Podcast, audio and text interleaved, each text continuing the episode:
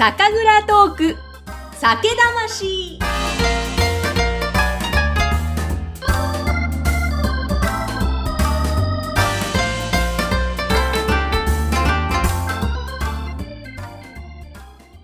今回の配信はクラウドファンディングでご支援をいただいたジョセの提供でお送りします。皆さんこんにちは。酒魂の山口智子です。前回に引き続きまして今回も山形県より出羽桜酒造株式会社5代目中野翔太郎さんにお話を伺っていきます中野さんよろしくお願いしますよろしくお願いします。えー前回はまず乾杯でいただいた大花吟醸酒のお話ですとかそれから、えー中野さんが向こう入りをされたそのお話蔵の後継ぎのそういった日本酒業界のさまざまなお話を伺っていきましたが今回は、えーこれまでえー7年間蔵に入ってからだったということでその中で、えー中野翔太郎さんご自身が手掛けられたスパークリングのお話からちょっとぜひ伺いたいなと思うんですが、というのも、あの、最近ツイッターを拝見していたら、2021フェミナリーズ世界ワインコンクールの金賞に、スパークリング部門金賞に、出羽桜の泡酒、こちらが選ばれたというツイッターを拝見したんですね。はい。これを、あの、中野さんご自身が商品いろいろ開発手掛けられたんですか？そうですね。はい。うんうんぜひぜひ、あの、このお酒のご紹介をしていただきたいんですけれども。はい。まあ本当、このお酒の自体はですね、まあ、出羽酒、泡酒というんですけれども、えーまあ、どういったお酒かというと、あの、まあ、スパークリングの日本酒なんですけれども、濁ってないタイプのクリアなタイプのスパークリングなんですね。ええ。で、えっ、と、まあ、スパークリング日本酒って言っても最近かなり増えてはきているんですけれども、うん3種類実はございまして、はい。まあ、一つはですね、えーまあ一番、あの、わかりやすいので言うと、あの、日本酒にガスを充填しているタイプのスパークリング。うん。これは本当にガスを吹きつけて、まあ、炭酸を入れているタイプですので、うん。あの、まあ、イメージ的には簡単なタイプかと思うんですけれどもええ、残りの二つは、あの、瓶内二次発酵っていうような製法で作られているんですね。はい。で、この瓶内二次発酵っていうのは何かというと、あの、まあ、実はお酒の発酵するときって、その、まあ、酵母っていう微生物が糖分を食べて、えーそれをアルコールに変えてくれるんですねええ。で、その際に実は二酸化炭素も放,、まあ、放出するんですけれども、その二酸化炭素を閉じ込めたタイプのスパークリングになるんですよ。なので通常はあのタンクで、えーまあ、日本酒に発酵してますので、タンクはまあ開放タンクなのでそこから二酸化炭素を抜けるんですけど、あえてその酵母がまだ生きてる状態で、えー瓶詰めをして、その瓶の中でもう一回あの最後の発酵をして炭酸を閉じ込めたってタイプになるんですね。で、今まであったタイプですと、あの、まあ、その酵母っていう微生物が入ったような、まあ、薄濁りみたいなお酒をつ充填して、うん。えースパークリングするので、どうしても濁ったタイプの、あの、まあ、薄濁りのスパークリングっていう風なものだけだったんですけれども、それがここ、あの、まあ、青崎協会という協会に弊社も入ってるんですけど、そこの青崎協会でやってるのが、えーその濁った部分を、まあ、凍らせて取り除くんですけど。まあそのと取り除いた、えークリアな、まあ、自然なあー炭酸ガスで透明なタイプの日本スパークリングっていった3種類うんになるんですが、その3つ目のお酒になるんですね。へえ。ちょっと難しいんですけれど凍らせて取り除くってどういうことなんだろうって思ったんですけど。えっとですね、まあ、その濁った部分が結局折り、折りになるんですよ。うんその折りの部分を、えーまあ、瓶口のところにちょっと集めていって、ええ。そうすると、まあ、瓶の、瓶を逆さまになするんですね。逆さまな状態で、その瓶の、瓶口のところに、まあ、濁ったところがあって、その上のところは濁ってない部分っていう状況を作り出して、はい。その状態で瓶の口だけ凍らせるんですよ。そのマイ、マイナス20度ぐらいの液体に瓶の先っぽをつけて、はい。で凍った状態で、その氷だけ取り出してまたすぐ閉めるっていうようなことをするんですけど。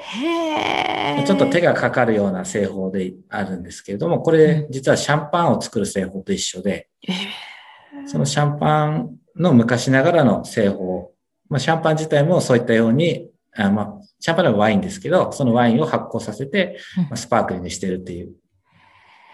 へえ、そうなんですね。すごい。今、確かにあの、スパークリングって、ここ最近もとっても人気になってきてますけども、確かに私もいただくのは割と濁ってるタイプだなと思って、そっか、クリアな、そういったもう一つのタイプっていうのも誕生してるわけなんですね。そうですね。はい。えーでもこの泡酒、これ、なぜこのスパークリングのところに特化して商品開発しようっていうふうに思われたんですか？うん。もともとあの弊社はですね、あの、まあ私が入るより前ですけれども、さっき言ったようにその濁ったタイプの瓶内二次発酵の商品もありまして、で、その何年か後に、えーまあ、ガスを充填するタイプの、まあ、これは少し低アルコールで、うん。えーまあ、女性を飲みやすいようなタイプなんですけど、まあ、そういったガスを充填したタイプの日本酒、発売してはいたんですけれども、あの、もともとその、まあ、その自然の発酵ガスで、あー透明のタイプを作りたいという思いがあったんですね。ええ。で、えーまあそういった中で、まあ、泡酒協会っていうのが実際2017年に設立されて、まあそういった新しいタイプの日本酒、まあ泡酒っていうものを、えー広めていこうよという協会なんですけれども、ええ。まあそれが2017年に確か12社ぐらいで、あの全国いろんな酒蔵ありますから、12社の酒蔵が集まって結成されたんですね。で、もともとそこの、まあ、今の理事長をやってるのは、群馬の水場賞さん、うん水場賞っていう銘柄を作ってる、まあ、長井酒造さんというところなんですけれども、えーその方が、まあ、そういった、まあ、シャンパン技術を取り入れた、まあ、泡酒というものを開発して、で、まあ、そういったのを、まあ、最初は、まあ自分で発売してたんですけど、もっと広めたいということで、まあ、その技術を公開するようなところがあって、その協会作ってみんなでやっていこうというふうになっていて、まあ、そのメンバーを募っていたんですね。ええで、まあ、弊社も誘われていて、まあ、ちょっと、まあ、やりたいと思うと結構大変だなと思いてはあったんですけれども、うんまあ、それで、まあ、弊社は設立された2年目に入ったんですけど、なので2018年に入会させていただいて、そこからまあ開発というようなスタートっていう感じだったんですね。へええ実際いかがですか？このお客様の反応とか、またこんな層に今人気があるっていうのは状況はどうですか？こちらもさ結構、まあその手間かかってる分値段は少し、あの、少々高めなんですけれども、やっぱりその、まあ濁ったタイプ、濁ったタイプでその良さはあるんですけれども、それではない結構エレガントさとか、そういったようなものもありますので、そういったところは、えー評価いただいておりまして、まあ先日今おっしゃっていただいたようにコンクールでも、えー金賞を受賞したりとか、そういったようなことになっております。なんか、いやっぱりイメージとしてはすごく女性に人気がまずありそうだなというのと、お料理も、なんかフランス料理とかイタリアンとかそういったもの、まあね、日本のものにも合うんでしょうけども、どうなんですかねそのあたり、お料理との合わせ方とかって。お料理本当に結構いろいろ幅広く合わせられまして、ええ。えーまあもちろん乾杯、シャンパンみたいな製法を作ってますので、乾杯っていうようなのは一つの飲み方として提案してるんですけど、し乾杯の食前酒だけじゃなくて、お料理とも結構合うお酒でして、うん。うんとまあ味はじゃやや甘めぐらいにしてるんですけども、そういった甘さとまあ炭酸があるので、結構幅広く料理の合わせてくれますかね。へえ。じゃあ割と意外と何でも。意外と合いますね。へえ、そうなんですね。なんかもう、聞いてるとどんどん飲みたくなってきますね。イメージがもう口の中で 湧いてきます。えーこのでもスパークリングって本当この近年どんどん出てきて、うん日本酒の中でもやっぱりスパークリングブブームといいますか、これって一つの何か日本酒をまた広げるきっかけの一つになるんですかね？そうです。でも本当に、まあ、スパーク、まあ、特に海外もそうなんですけど、うんあの、やっぱ炭酸入ってる方が、とっつきやすいというようなところもありますのええで、ええ特に海外なんてシャンパンとか飲み慣れてますから、まあ、最初は泡みたいなうんよう,、な感じもありますので、そういった中でやっぱ日本酒でもあるんだよって言ってあげると、まあ、うん少し入りやすいのかなと思いますね。そうですね。そして本当になんかスッと飲み口も飲みやすいですもんね。そうですね。うん。わあ、そうなんですね。ちょっと、出羽桜、泡酒、気になりすぎるんですけれども、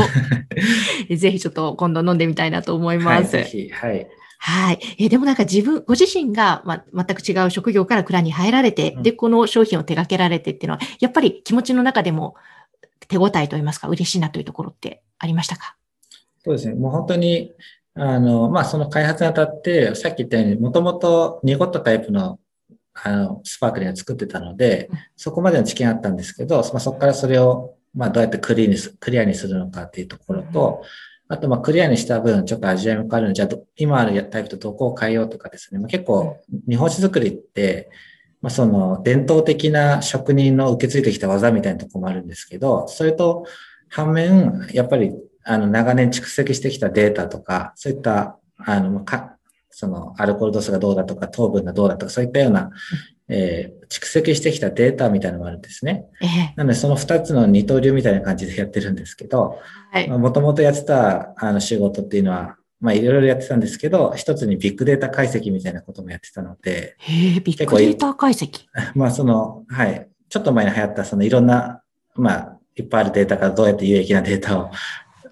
得るのかとか、そういったようなこともやってたので、はい。まあ、お酒もいろんな蓄積されたデータで、まあ、こういった中で、こう、まあ、こういったところを、まあ、有益なんじゃないかみたいなところを見つけて、その、ちょっと開発に少し活かしたりですとか。へえ。いや、もう、前職がすごく生きてらっしゃるし、小さい頃からものづくりが好きだったって前回お話しいただいた、そのあたりがもう今まさに生きてらっしゃる感じですね。そうですね。はい。全然違う業界ではありますけれども、はい。ね、扱うものは違っていても、いや、だから、もともと中野さんご自身がその好きだったというものづくり、今は日本酒ですけども、そのあたりでやっぱり、うん、あの、どこか楽しいなっていうのは、なんでしょう、小さい頃からそのものづくりが好きっていうところとつながってるんじゃないかなって今ふと思ったんですが。すね、はい。うんやっぱりこの業界のいいところとしては、まあそのもともとやってたもの、こともすごい楽しかったんですけど、まあその私がやってたのは本当に、まあ B2B というか、あの企業向けの研究だったりとか、そういったことが多かったんですけど、まあ、日本酒の場合は本当に最終消費者に実際飲んでいただいて、うん、その、まあ、美味しいとか、そういったような感想もいただけるっていうのを、より楽しいところだと思いますね。うん、そうですよね。直接言っていただけるとまた、あ、嬉しいなっていう気持ち、どんどん出てきますもんね。そうですね。えー、でもその、出羽桜さん、今この、まあ、昨年から続いているコロナ禍のいろいろな状況の中でも、かなりこの積極的にいろんな取り組みされてるんですよね。そうですね。はい。ぜひちょっとそのあたりも伺いたいなと思うんですけれども、本当にたくさんあって、どれから聞けばいいのかなんですが。たくさんあるんです。はい。ねあの、いかがですか？そのあたり、この辺を、の、こういうような気持ちを大切にやっていますという部分はどのあたりなんですか？本当にまあ、その、まあ、弊社ですはですね、そのエール酒プロジェクトと題して行っているんですけれども、うん、まあ、本当に名前通り、酒でエールを送ろうというようなプロジェクトなんですけれども、昨年の4月からまあスタートしておりまして、まあ、コロナ禍ではあるんですけれども、その中でもできることを、まあ、酒蔵としてできることを、まあ、できる範囲でやっていこうというようなものになっております。で一番最初はですね、本当に、まあ、その、去年の今頃って、かなり飲食店さんも、あの、まあ、お店を閉めていてとか、そういったような、なかなか大変だった状況だ、中で、まあ、結構デリバリーとか増えてきた時期だったと思うんですけど、はい。まあ、そこで、まあ、その飲食店さん向けに、まずは、あの、飲食店さん応援酒っていうものをまあ発売して、えー、そういったデリバリーで、まあ通常とは違う商品をこうご提案してみたいなことを、まあ最初やったのがきっかけになるんですけれども、そこからいろんな業界とまあタイアップというか、まあ、コラボしたりとか、あと第2弾で出したのが、まあその疫病退散を願ってということで、ちょっとこれ、ラベル、ボトル持ってきたんですけど、はい。この、あの、アマビエ様を、あの、ラベルにあしらったようなお酒を発売して、うん、まあ少しちょっと、まあ世の中、特に去年の今頃ってかなり暗かったので、うん、まあ、少しでも話題にということで、うんうん、まあそういったようなラベルを作ったりですとか、はい。あとは最近ですと、あまあそのオンライン、結局コロナでなかなか外出れないっていうのがあるので、まあオンラインでの、あの、飲み会とか、オンライン飲み会とかの、企画したりとか、あとは最近ですと、オンラインで蔵開きっていうのをやったんですよ。はい。で、まあ、弊社としても、まあ、もともとは、えー去年の10月とかに、あの、実際に、まあ、弊社の現地で蔵開きをする予定ではあったんですけど、うんやっぱりコロナの影響でなかなか、あまあ、そういったイベントは難しいということで、開催は断念したんですけれども、うん。その代わりに、えー、蔵開きをあの YouTube のライブで生配信して、あまあ、蔵の中を見学できたりですとか、あの、まあ、酒蔵なので、えーまあ、その、日本酒講座をやったりとか、うん。あとは、あの、まあ、クッキング、あの、酒粕とかそういったような酒蔵ならではの食材を使ったクッキングをちょっと紹介したりですとか、うんあとは山形弁講座とかそういったのをうん。YouTube の生配信で結構長くてですね、5時間ぐらいあのずつぶっ続けでやったんですけれどもえ、ええそういったような取り組みをしたりですとかえ、うんあとはまあ、蔵開き自体はなかなかできなかったんですけど、そのドライブスルーで蔵開きやってみようってやって、はい。それは、あの、当日の朝に絞ったお酒をそのまま詰めて、まあ、ドライブスルーで買って帰れるっていったようなイベントをやってみたりとか、やっぱり蔵見学自体、まあ、弊社として、あの、もともとコロナの前は、えーまあ、蔵見学で実際にお酒好きな人が弊社の見学をしてっていうことをしてたんですけど、その蔵見学自体もコロナ禍の影響でなかなかできてなかったので、まあ、蔵見学の楽しみ一つって、絞りたてのお酒が飲めるっていうこともあると思うんですけれども、はい。まあ、それをやってみようということで、まあ、ドライブする形式になるんですけれども、ええ本当にその日絞ったお酒を持って帰れるっていうようなのをうんやったりですとか、すごい。あの、こういったアイデアというのは、中野さん含め、社員の皆さんでいろいろ練って出てくるアイデアなそうんでか？ですすね。はい。私が提案したりとか、まあ、社員が提案もするときもありますし、まあ、うちの、まあ、社長が提案したりとか、いろいろあります。えええこういうアイデアってどういうところから中野さんひらめくんですか？うんそうですね。まあ、どいろいろ、あの、面白いかなと思ってる。まあ、うん。比べ開きするってそんなに、あの、突拍子もないアイデアではないと思うんですけど、うん。結構やるのはでも、準備とか、あの、からかなりやって大変だったところもありますし、まあ、その、うん何でもやってみようっていう感じですかね。なるほど、なるほど。はい。いや、でもそうですね。まずはやってみようっていうところで、うんこれだけのことをこのコロナ禍でも手掛けられていると思うんですが、まあ、ただ本当に各地大変な状況、うんまあ今もね、続いてると思うんですが、そういう中で、どうですか？あの、黒の中で、あの、いろいろ日本酒に関わってらっしゃる中野さんから見て、まあ、まだまだちょっと今も続いてますが、うん、こんな風にしていったらいいのかなとか、こんな風に捉えて前に進んだらいいんじゃないかなって今感じてらっしゃることってどんなことですか？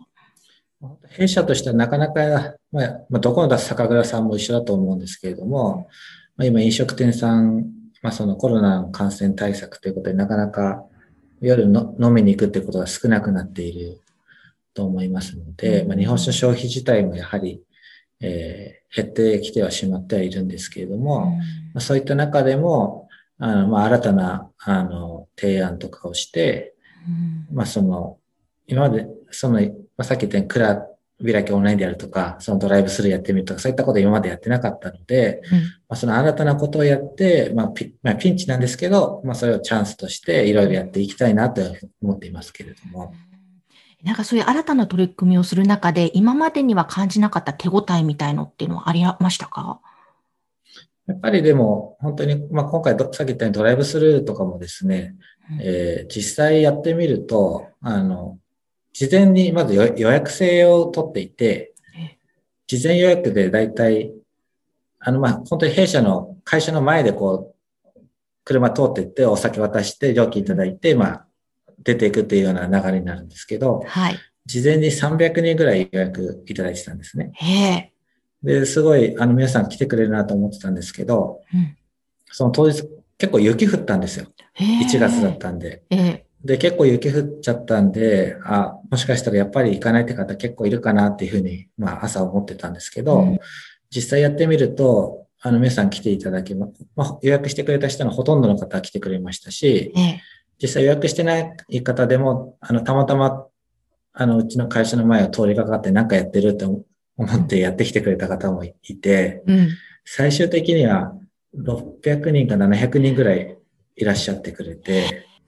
まあ、そういった中でやっぱり、まあコロナ禍でありますけど、やっぱり皆さん日本酒好きな方は好きですし、まあその当日のお酒楽しみに来たんだみたいなこと言ってくれる方もいらっしゃいますし、やっぱコロナ禍でなかなか出れないながらもそういった方の声をいただいたりとか、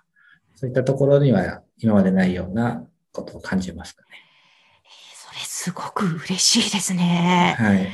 まあ、だからやっぱりやってみないとわからない、わ、うん、からないことがある、やってみてよかったことがあるっていうことですね。そうですね。もちろんね、準備で大変なことっていうのはいっぱいあったかと思いますが、いや、すごいな、600人、それぐらいの方がっていう、またね、そこで手渡しで渡していく、お顔が見えるっていう、またその喜びもあるんでしょうね。そうですね。はい。あえー、でも、いかがでしょうか？出羽桜さん、これからまだまだ中野さん5代目として、これから頑張っていかれるわけですけれども、中野さんのこれからの夢っていうのは何ですか？夢ですか？やっぱり、まあ、日本酒はやっぱり、まあ、日本でずっと歴史長いですし、まあ、ずっと受け継いできたものですので、うん、まずはこれを、あの、後世にも伝えていきたいというのがまず第一ですし、うん、そういった中で、えー、ただ伝えるだけではなくて、まあ、いろんなことを、新しいことをチャレンジして、まあ、楽しみながら、まあ、よりこの業界を楽しくしていきたいっていうのが、一番ですかね。はい。いや、本当ですね。あの、本当に日本酒業界楽しくしていきたいですよね。はいうん、あの、それからですね、最後に、あの、はい、ちょっと毎回倉本さんに伺っている質問がありまして、はい。あの、この番組酒蔵トーク酒魂というんですけれども、中野さんにとっての酒魂って何ですか？っていう質問をしているんですね。難しいですね。そうなんですよ。皆さん困らせてしまうんですが、あの、まあ、例えばこだわりとか大切にしているものですね、はい、そういったものを最後聞いてもいいですか？まあ、本当いろいろあると思うし、まあ、結構ざっくりしてるあれですけど、やっぱり人とのつながりですかね。もう本当に酒、まあその我々作るのも、まあ本当に職我々職人の思いを持って作ってますし、もちろんその前には農家さんがお米を一生懸命作ってくれるのもありますし、まあ、我々作ったお酒をまあ販売いただいている市販店さんもいるし、その先にまあ消費者の皆さんがいて、まあそこでやっぱり酒って、まあなくても死なないですけど、やっぱりあるとより楽しいというか、うん、そういった人との関係を広げるようなものだと思ってますので、うん、そういったことでつながりを大事にしていきたいっていうことでいいでしょうか。うん、まあ、ありがとうございます。人とのつながりですね。はい、でも本当におっしゃるように、人とのつながりの中で、最終的にこの一本が出来上がっていくということですもんね。うんいや、そして私たち飲む側は本当に幸せな気持ちになって、で、また買いたいなと思ってっていう、うん、その人とのつながりの中でなんか笑顔の循環といいますか、そういうのが起こっているような気がしますね。うん、はい。はい。いや、ということで今日は前半、後半にわたりまして、いろいろとお話を伺いましたが、あの、ぜひぜひちょっとまた機会がありましたら、こう、半年後、1年後なり、では桜さんのまた状況も伺わせていただけたらと思うので、今後ともよろしくお願いします。はい。今日はありがとうございました。こちらこそありがとうございました。中野さんのお話、いかがでしたか？あの、私お話伺っていて、特に泡酒のお話をされている時に感じたんですが、本当にこのものづくりがお好きなんだな。そして今のお仕事、日本酒作り楽しくやってらっしゃるんだなというふうに感じました。もともとものづくりが好きだったという中野さん。前職は全く違うお仕事でしたが、ただ物を作っていくということで共通していて、今はそれが日本酒。えー、その商品開発、いろんな研究、とても楽しんでやってらっしゃるからこそ、えー、今、このコロナ禍でもいろんなことに挑戦して、それがまたお酒を飲む方の喜びにつながっているんだなというふうに感じました。中野さんにとっての酒魂人とのつながりということもおっしゃっていましたよね。もうこれ本当にそうだなと思います。実はこの出羽桜さんご紹介いただいたのがこの番組のリスナーの方なんですありがとうございましたえこういったところもやはり人とのつながりで生まれたことですし、えそしてこの番組はクラウドファンディングに挑戦しましたが、そのおかげでさらに番組を盛り上げていこうということで配信を続けることができています。そんな人とのつながり、本当に大切だな、というのを改めてまた思いました。今回のゲストは山形県出羽桜酒造株式会社の5代目中野翔太郎さんでした。そして今回の配信はクラウドファンディングでご支援をいただきました女性の提供でお送りしました。さて、皆様からの番組へのご意見ご感想、またこんな酒蔵さん知っているよという情報もお待ちしています。私の LINE 公式アカウントがありますので番組の説明欄に URL を貼っております。ぜひそちらご登録お願いします。それでは酒蔵トーク酒魂次回もお楽しみに。それでは幸せな晩酌を